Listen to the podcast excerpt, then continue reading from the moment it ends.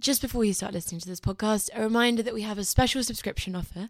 You can get twelve issues of The Spectator for twelve pounds, as well as a twenty pounds Amazon voucher. Go to spectator.co.uk forward slash voucher if you'd like to get this offer.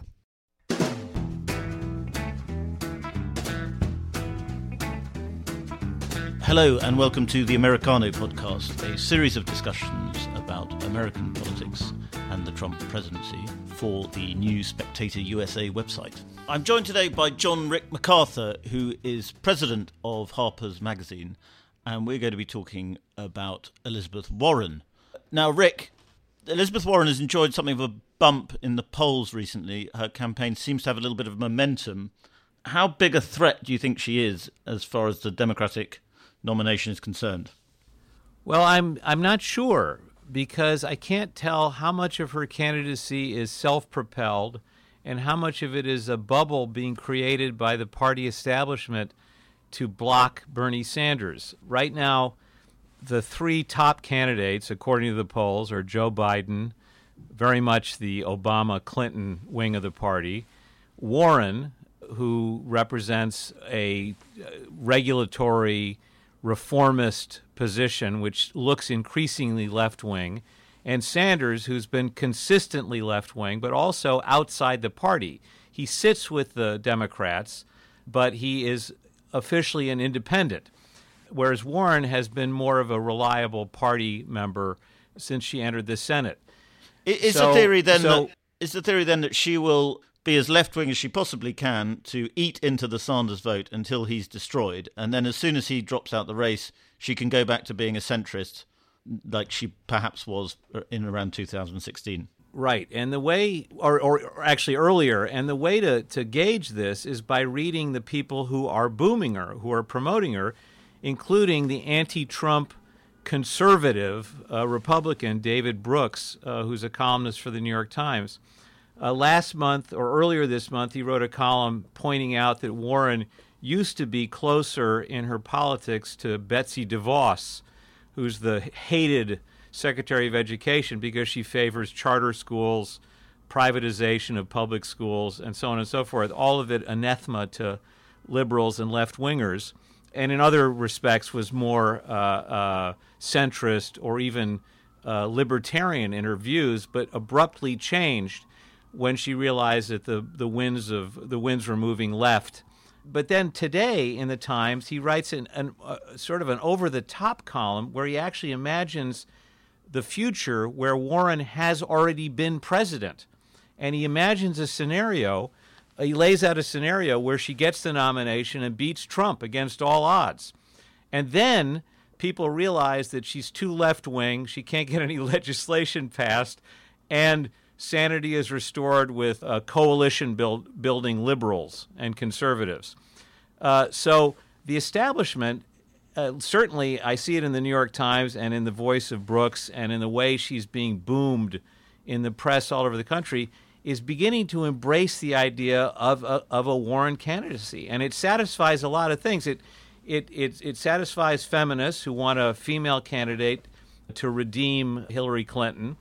And it satisfies a lot of left-wingers who are impressed by her radical proposals, which to me are not that radical. I mean, she's now followed Bernie Sanders down the Medicare for All, national health insurance for, for everybody.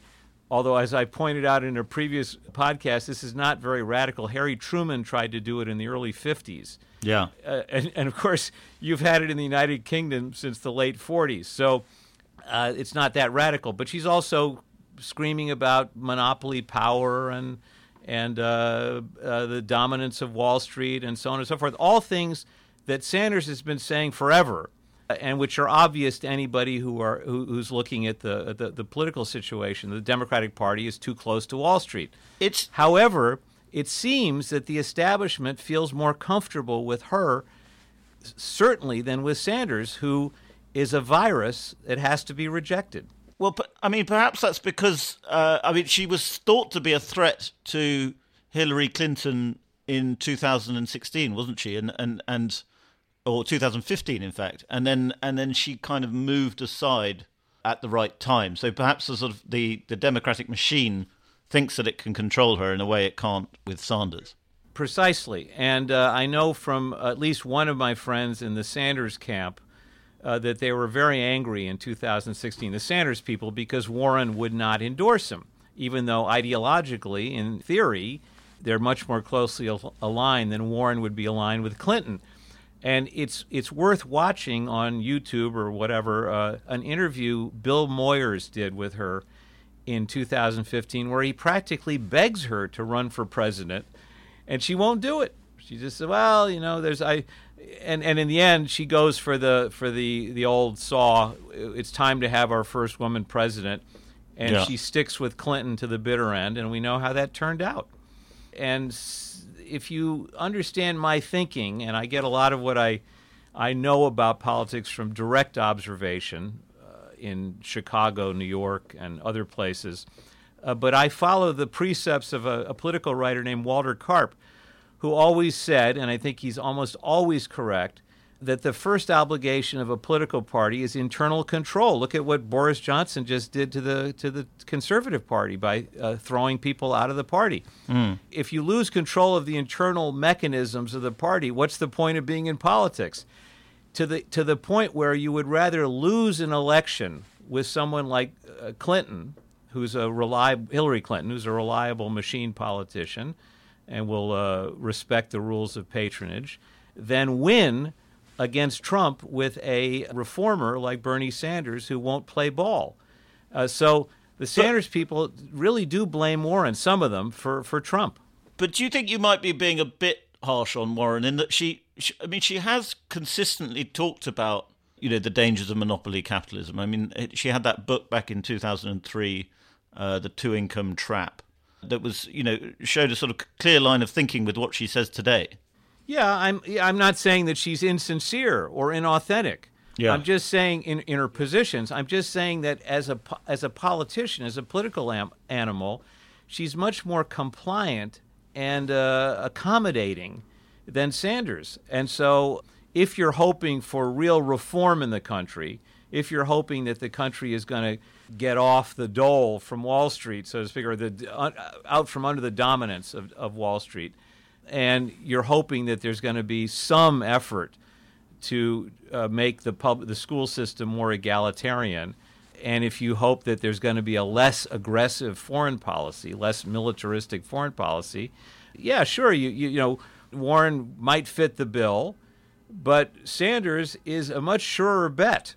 I mean, he means what he says. There is no getting around what Bernie Sanders says. And I, by the way, it, it, there's another thing that people are saying now. It's becoming common currency to say that Warren is more personable than Sanders. Sanders has personality defects. Uh, he's he not is. clubbable. He's, grou- he's grouchy. He's grouchy. He uh, he doesn't uh, return phone calls. I get this from all sorts of people.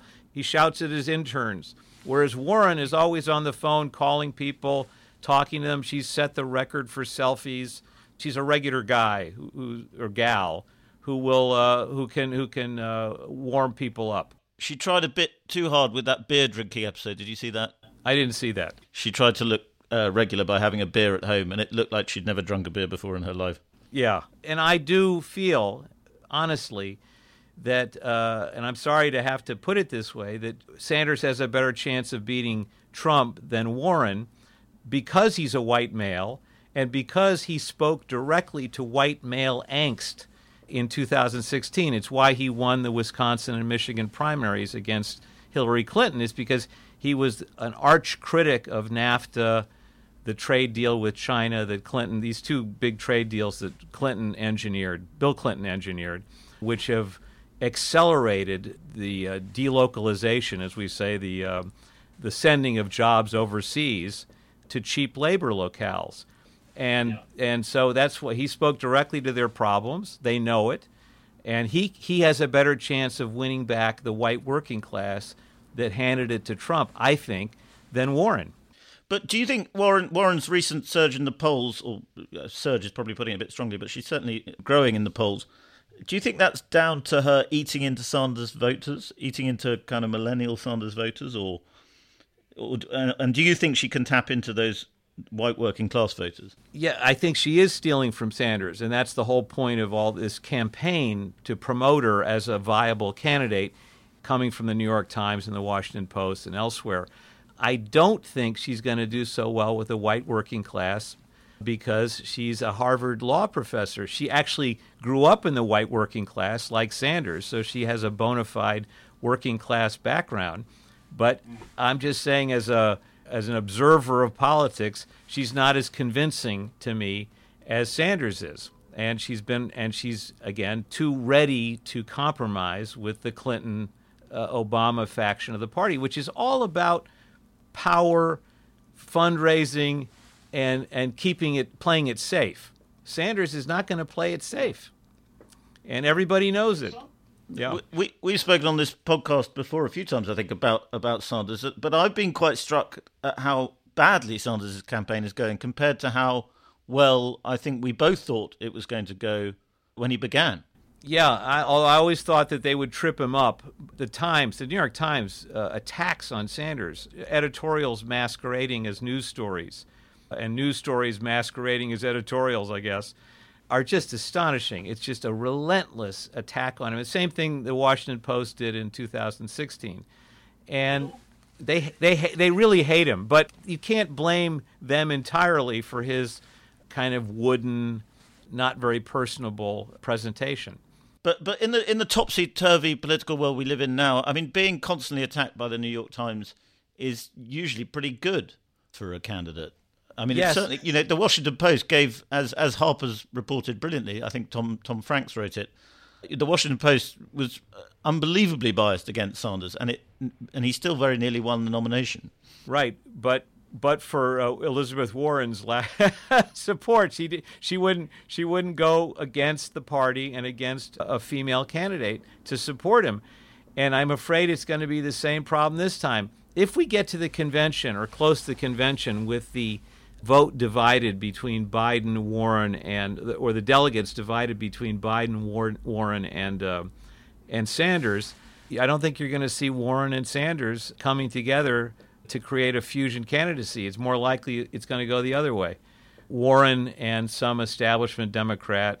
I can't imagine Biden would accept the vice presidency, and I doubt that Warren would agree to be Biden's vice president. But you'll see some kind of fusion candidacy being created in this in the center or the center right of the party, because everyone's going to be saying to her, you can't get elected if you're too left wing, which again, and there's no there's yeah. no I mean, there's been talk of a Sanders Warren ticket, but that's that's sort of that's not really practical, is it? Well, I doubt that they would agree to do it. I doubt that the two of them would uh, would go for it. I, I doubt that Warren would accept it, but more importantly, it's doubtful that the the mainstream Democratic Party would accept it. More likely, they'll try to impose an establishment Democrat on Warren, if she gets that far. I mean, it's it, you know these are things are hard. It's hard to predict. We don't know how the, the the first primary is still several months away, five months away, and uh, the Iowa caucuses, and uh, so we can't we can't know how it's going to play out. I do think Biden is going to falter because he's such a poor candidate and he's so compromised by his past legislative history, so brill- brilliantly described by Andrew Cockburn in Harper's Magazine. You really can't do worse than Biden in this current context where everybody says they're a progressive, and Biden keeps saying, I want to reach out to the right-wingers and work with them. That's what he keeps saying, against all odds, against all advice. And so he, he's going to have a very hard time getting the nomination. But if he survives, Uh, I think you're going to see a brokered convention or a brokered deal between between him and Warren rather than between Sanders and Warren. But, I mean, everybody has expected Biden to kind of collapse and falter, but he just, I mean, perhaps it's just through yeah. name recognition or even being the biggest donkey in the room, as it were.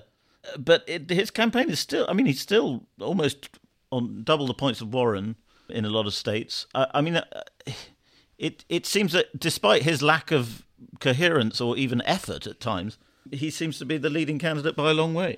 Well, yeah, and, and I get it from even cab drivers saying, I'm for Biden, because they've been fed this line now that only Biden, only a centrist, a stable uh, centrist can defeat Trump. And I think that's wrong. I think that's uh, foolish. But uh, that's that's the party line. That is literally the party line.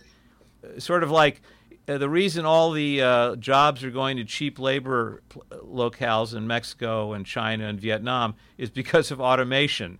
That's not because of cheap labor.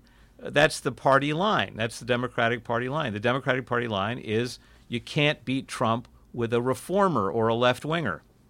You just can't be done. And if you say it over and over again, some people will believe it.